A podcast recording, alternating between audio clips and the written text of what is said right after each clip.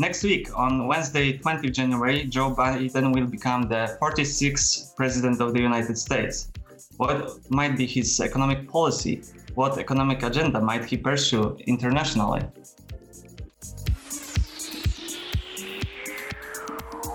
My name is Marek Wąsiński. I am the head of the foreign trade team in the Polish Economic Institute. My guest today is Josh Lipsky, the director of the Atlantic Council's Geoeconomic Center. Prior to that, he worked in the International Monetary Fund as well as State Department. Hello, Josh. Hi, thanks so much for having me. Uh, thank you for being with us here today. First and foremost, uh, uh, I wanted to ask you, uh, what do you, how do you assess um, the state of the U.S. economy uh, currently? In, in December, um, there were 140,000 jobs that that were lost, uh, despite the uh, consensus uh, of the economists when it comes to the forecasts. So, what do you think?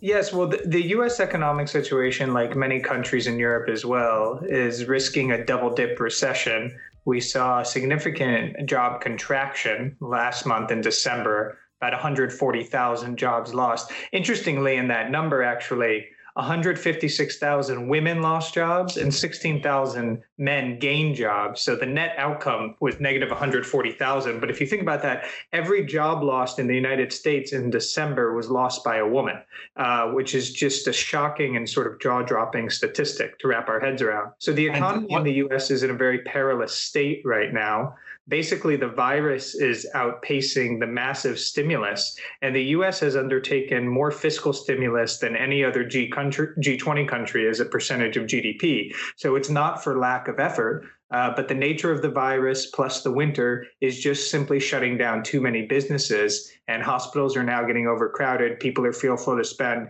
So it's a very precarious situation. And we hope the vaccines will get rolled out faster than they are, which is really the secret right now to getting the economy back on track. Uh, yes, uh, you quoted uh, very interesting numbers when it comes to the uh, division, um, when it comes to the uh, jobs lost. Do you have also the aggregates for the whole 2020 year? Right. So, yeah, so the US economy is going to be down uh, millions of jobs in 2020 you know, we're probably somewhere having lost seven or eight million jobs, uh, lower than when we started in the beginning of the year. So it's a shocking statistic to think about where we are. GDP growth probably be around negative negative four percent for 2020. Uh, you know, I think the, the, Europe in general has been hit harder. Um, some countries in Western Europe harder than the U.S.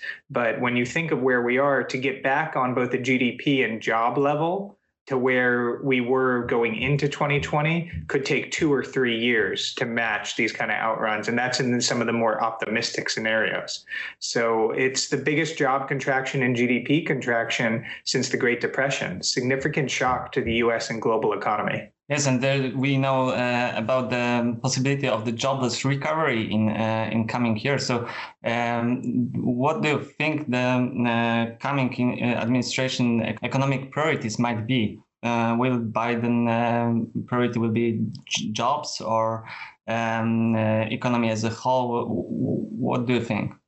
It's it's jobs first and foremost, and you know, so it's very interesting what happened last week with the Georgia Senate elections, and I'm not sure how closely your audience tracks this. Really changed the whole economic agenda for the Biden administration, because now uh, President Biden, soon to be President Biden, will have a majority in the Senate. It'll be a very narrow majority, just by 50 50 with Vice President Harris breaking the tie. But that means that there's a lot he can get done on the economic front that he was unable to do before, including $2,000 stimulus checks to every American, including child tax credits, new education benefits, changes of the tax code, a big push on healthcare, which has been a priority for his during the campaign. So the way they're going to organize all of this is to prioritize the recovery and job growth. And I think you'll see two stages. This is what the Biden administration, the incoming administration, is saying. The first stage will just be about immediate relief. So $2,000 stimulus checks, small business loans, helping people get through this, what he calls the long, dark winter. And then The second step in the spring is going to be a multi trillion dollar infrastructure investment deal which they hope will actually regenerate regenerate growth for the decade ahead, not just the year ahead. And so this is the bigger actual part of the plan, what he calls the Build Back Better agenda, that they think is going to raise productivity growth, raise GDP growth, things that have been lagging across the West over the past decade. And one thing he's been very clear about is unlike the debates of the 2010s, both in the US and Europe, where austerity was the word of the day, he was very clear last week that he thinks because of low interest rates, we can finance more deficit spending right now. And I think that conversation across the advanced economies will be very important in the year and years ahead. How much can we go into debt to make pro- productive spending? And I, so he is very leaning into the sides of increased spending right now. Uh, yes, and uh, it's connected also to the Federal Reserve uh, policy, and uh, we have uh, uh, seen aggressive quantitative easing and low interest rates. I believe we can expect them to continue at least in 2021. do you perceive any um, opportunities, of course, but also risks connected to uh, this uh, longer-term uh, aggressive monetary policy? Yeah, no, it's a great question. I think the answer is yes. And I encourage everyone, the Atlantic Council just produced a new global QE quantitative easing tracker, which monitors what central banks around the world are doing on QE. So I highly recommend it to your audience. You can explore, it's interactive, and you can change around the inputs to just get a sense of how massive this QE is. You know, we've done more QE uh, both in the US and Europe in the last year than has been done in the whole of human history up until this point. And so the risk of that is significant. And the, basically, the risk is, you know, inflated financial markets, a financial asset bubble that's not backed by growth in the real economy. And so I think that actually what happened now with the Biden administration is good from a monetary policy standpoint because it takes some of the burden off of the central bankers, especially Jay Powell and the Federal Reserve in the US, because fiscal policy will continue to do a lot of heavy lifting in the US. And I think that's a question for the EU as well going into 2021. You know, the, we have ECB and of course Bank of Poland and others who have done so much but how much will fiscal continue to play a role? In the US, they got a good signal last week, and that actually takes some of the pressure off. And so the question for the Federal Reserve on QE is if inflation rises in 2021, as we all expect, will they hold true to what they promised, which is to basically not panic about inflation? We can afford some inflation after years and years in a deflationary environment. And so we're all waiting to see if, you know, five, six months from now, inflation is ticking up do we have another if you remember in 2013 2014 the taper tantrum in the united states where the fed says we're going to scale back qe and the markets react very violently. And so now jay powell has said even if inflation rises we're not going to scale back qe but everyone's waiting to see is that true? Because it's very different to say it than to actually see inflation on the rise and still live by that commitment. So i think that's the big question on monetary policy for 2021 uh, and this is connected to what will happen uh, internationally i believe. Uh, you wrote uh, as a piece uh, on the significance uh, of the opportunities connected to g20 and uh, actually not only what happens in the developed world but also in the developing uh, world. So uh, here i wanted to ask you mm, what do you mm, what do you expect here from the biden administration? And what is achievable actually?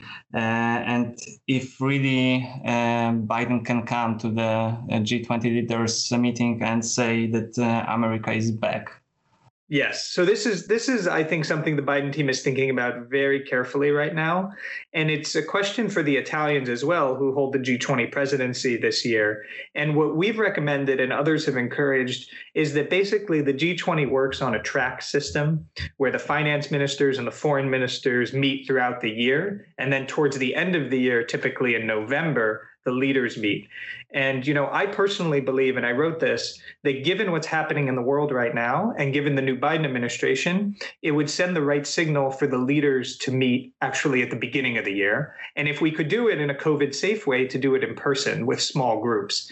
And there's actually precedent for this. Uh, the, the UK, which hosted the G20 in 2009 in the middle of the global financial crisis, held a leaders summit in April of that year. And so I think the first and most important thing Biden can do to show America is back is physically be present with other world leaders and symbolize that America is back and call an extraordinary meeting of the G20 with a specific focus, and that would be global vaccine distribution. The US, unfortunately, has chosen to go it alone, really, on the vaccines. They haven't joined COVAX and other cooperatives. And I think, as we've all seen, the key to restoring the global economy is to make sure as many people around the world can get the vaccine as soon as possible. And if the US can play a leadership role in that, I think it would both symbolize and catalyze action and really underscore the idea that America is back. So, that to me is what the Biden administration can and should do in the opening months. And that not only will be a global health success, but it will be a global economic success as well.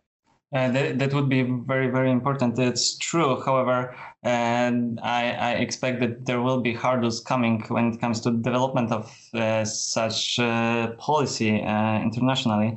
Um, but um, from here, because we do not have so much time, I wanted to move to trade. And actually, mm, uh, one policy that um, uh, is a key interest uh, for me um, as the head of foreign trade team, but as well because it might tell a little more complicated story about uh, being America back at the table because uh, what uh, Biden was um, uh, telling uh, audience before is that he will not uh, negotiate any trade deals before he really invest in the recovery uh, in the US. Uh, on the other hand, we have, for example, um, current negotiations uh, between the US and the UK of of the trade deal after after Brexit what do you think here might might happen? Uh, actually, if do you think that uh, Biden can say that America is back on the one hand, but on the other hand, say uh, that uh, we will not negotiate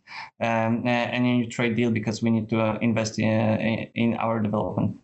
Yeah, no, I, this is the key question for the Biden administration on trade. So, you know, first I would just say on the international trade perspective, I think what you'll see in the early days of the Biden administration is a removal of the U.S. objection um, for the w- new chief of the WTO head and Ngozi, and I think she will be now confirmed as the new head of the WTO, and that will be an important symbol of commitment to multilateral trade. Mm-hmm. And so that that is just one sort of easy thing. The U.S. has blocked that appointment, and they can now remove that block in a Biden administration. But then, to your point about the trade deals. You know, Kathy Tai, who's going to be the new U.S. trade representative, has said we will talk about trade deals and they will be focused on jobs. So I think what she was signaling there last week when she said that was an opening to negotiate trade deals, but not in but in a way that's been different than what Democrats and Republicans have done before and making sure if a trade deal is negotiated, it's very clear what the benefit is,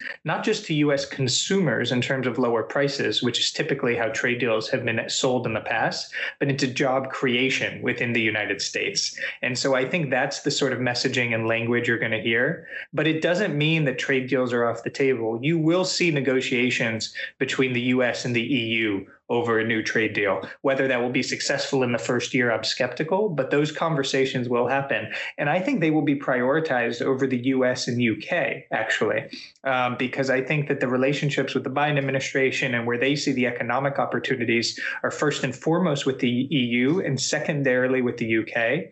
And then there's, of course, the other region to think about, which is Asia.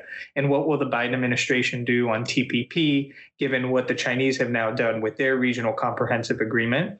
And I do think not, it's not going to be politically easy for the Biden administration to re enter TPP, but I do think there will be conversations about U.S. involvement in trade deals in that region. So all of this will happen over a multi year timeframe. Don't expect a U.S. EU trade deal in 2021, but that doesn't mean I think one is off the table in 2022 or beyond. Uh, so here, additional question when it comes to the trade promotion authority, it, yeah. expires uh, in July this year.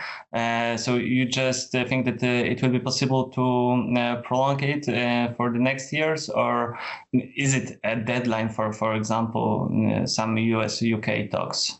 Yeah, no, that's a great question. And that's what everyone in Washington is thinking about right now. I think they're going to have to look at ways to extend it. And I think those conversations are going to happen. And again, the Democratic uh, Senate majority ha- changes that conversation a little bit. So I do think it's possible to have uh, trade promotion authority continued. And I'm not sure that this deadline of July is, is really feasible uh, to work around given all the challenges the Biden administration is facing. So, at least a small extension of trade promotion authority for another year, I think, would be a likely outcome. But we'll see. That's going to be a politically difficult vote for many members of Congress. The politics of trade have changed in both the Democratic and Republican parties over the last 15 years. Uh, yes, that's uh, that's exactly true, and that's uh, also uh, the perspective you mentioned before when it comes to join rejoining uh, the TPP. Actually, that uh, although it's from this perspective of U.S. interests in Asia, it's it was a crucial project, but it couldn't be couldn't have been sold in in the U.S. itself politically. Um, uh, so I, I, believe that here we will see uh, other other obstacles uh, when it comes to TPA in the US. But uh, in the end, uh, for example, USMCA was uh, was negotiated both by by by Trump administration and actually the um, House um, Democratic majority. So yes. there is some some road ahead. Um, but so, from the perspective of what Biden inherits uh, in trade policy, uh, I believe we can see quite a very um, useful or comfortable position for uh, for the uh, Biden administration and, and Katherine Tai, uh, because uh, he um, the, the, administration inherits um, some tariffs, and you mentioned also Dr. Ngozi as the um, DG of the WTO. It's a low-hanging fruit, but maybe there are some more. Uh, there is steel and aluminum tariffs uh, when it comes to US-EU uh, relations or um, Airbus Boeing dispute. Mm-hmm. Uh, so what do you think we, we can expect? Rather, it will be a sign of goodwill and, for example, removal of, uh, of tariffs, or rather, it's uh, it's a comfortable position for the administration, and okay, we can negotiate to to to eliminate these tariffs. Yeah, no, I that's a fantastic question. I so I think that there's a couple things. One on the Boeing Airbus dispute, I think that is a really ripe area for resolution and moving forward after you know this is a 15 20 year plus dispute now running. And i think this is the time given all the settlement decisions that have happened uh, need to restore the appellate body for that to just get resolved. I think the steel and aluminum tariffs would be part of a broader negotiation. I'm not sure those would be dropped on day one. So i see more of an opportunity on boeing airbus than on steel and aluminum just in the very near term. And I do think we have to raise the issue of what happened between the EU and China at the end of December and the CAI, the deal. Because I do think the Biden administration was a bit taken aback by that. Uh, there are good reasons, as you know, for the EU to have pursued that deal, but I'm not sure that it was the most effective way to have the opening of the relationship with the Biden administration. Mm-hmm. And so I do think it speaks to the need for a broader EU US resolution of issues and agreement as opposed to just, you know, immediately removing of some of the actions that happened in the Trump administration. All to say I think things will be done more methodically uh, than just a resolution of things on day one. Uh, so you mentioned uh, EU-China investment agreement. So it's uh, actually it drew a lot of criticism uh, inside the EU and especially when it comes to the possibility uh, of the um, cooperation with the, the, new administration and the possible obstacles uh, in in um, making this uh, joint uh, position uh, when it comes to the approach uh, to, towards China. did you really um, hear such re- reactions in, in Washington D.C.? I think that there was more surprise than anger because of the timing of it. I think that one thing that the EU could have done better was explaining the reasoning behind this deal at this time. I think in the week since it was announced, we've heard from EU officials basically talking about how they wanted to level the playing field, just as the US had a phase one deal with China. They felt that whatever negotiations happen going forward, it was important for them to have a sort of mutual base of understanding. I think that's a reasonable position, but the timing is questionable. A lot changed between the US phase one deal which was signed almost a year ago and now, including the coronavirus. Um, so, also, a lot of the commitments made under the phase one deal from China to the US will fall well short. They'll probably be only 50% of the commitments made. So, I think we have to raise some serious questions of if that is the goal of the EU, is that really an attainable goal? And was it a realistic goal given what we know now? So, I don't think that this, you know, fundamentally changes the US EU relationship. It's still the ambition of the Biden administration to collaborate with the EU when it comes to China. But I do think it was not the best foot to start out on. Mm-hmm. Uh, exactly. Okay. And uh, so my last question would be, um, as uh, the name of our podcast is uh, the day after tomorrow. So uh, we have spoken mainly about uh, the coming year, or maybe a little bit more, but still first term of of the Biden administration. What do you see? what will happen after all this Bidenomics is implemented? Well, you know, I, I so I worked in the Obama Biden administration in 2009. And when we came into office, that was a very different time period. It was the really the onset of the global financial crisis. And in the beginning of that administration in 09 is when we saw the terrible job loss, the economy contracting, and that lasted for really a whole entire year, the first year of the term before the recovery really took hold. And even then, it was very slow going throughout the 2010s. And so I think Biden has an opportunity because the nature of this crisis is different, because the extraordinary amount of stimulus is different, because the vaccines are coming, that the first year of his term could see rapid economic growth in a way we haven't seen in the US and in the advanced economies in 40, 50 years. Now, that still will may not get us back to the baseline as we talked about pre 2020. But if the US can add millions of jobs, if GDP can grow, if a massive infrastructure deal can be passed, all big ifs, then the Biden administration could actually be in a very good position going into 2022. So it's a big question mark. But I would just say that if you're Biden, even though this is a very difficult few months to get through, there are a lot of opportunities ahead in the spring, summer, and fall of 2021 if the right moves are taken now. Mm, that's very interesting. Uh, thank you very much, uh, Josh, uh, for joining us today, and all the best. Okay, thanks so much for having me.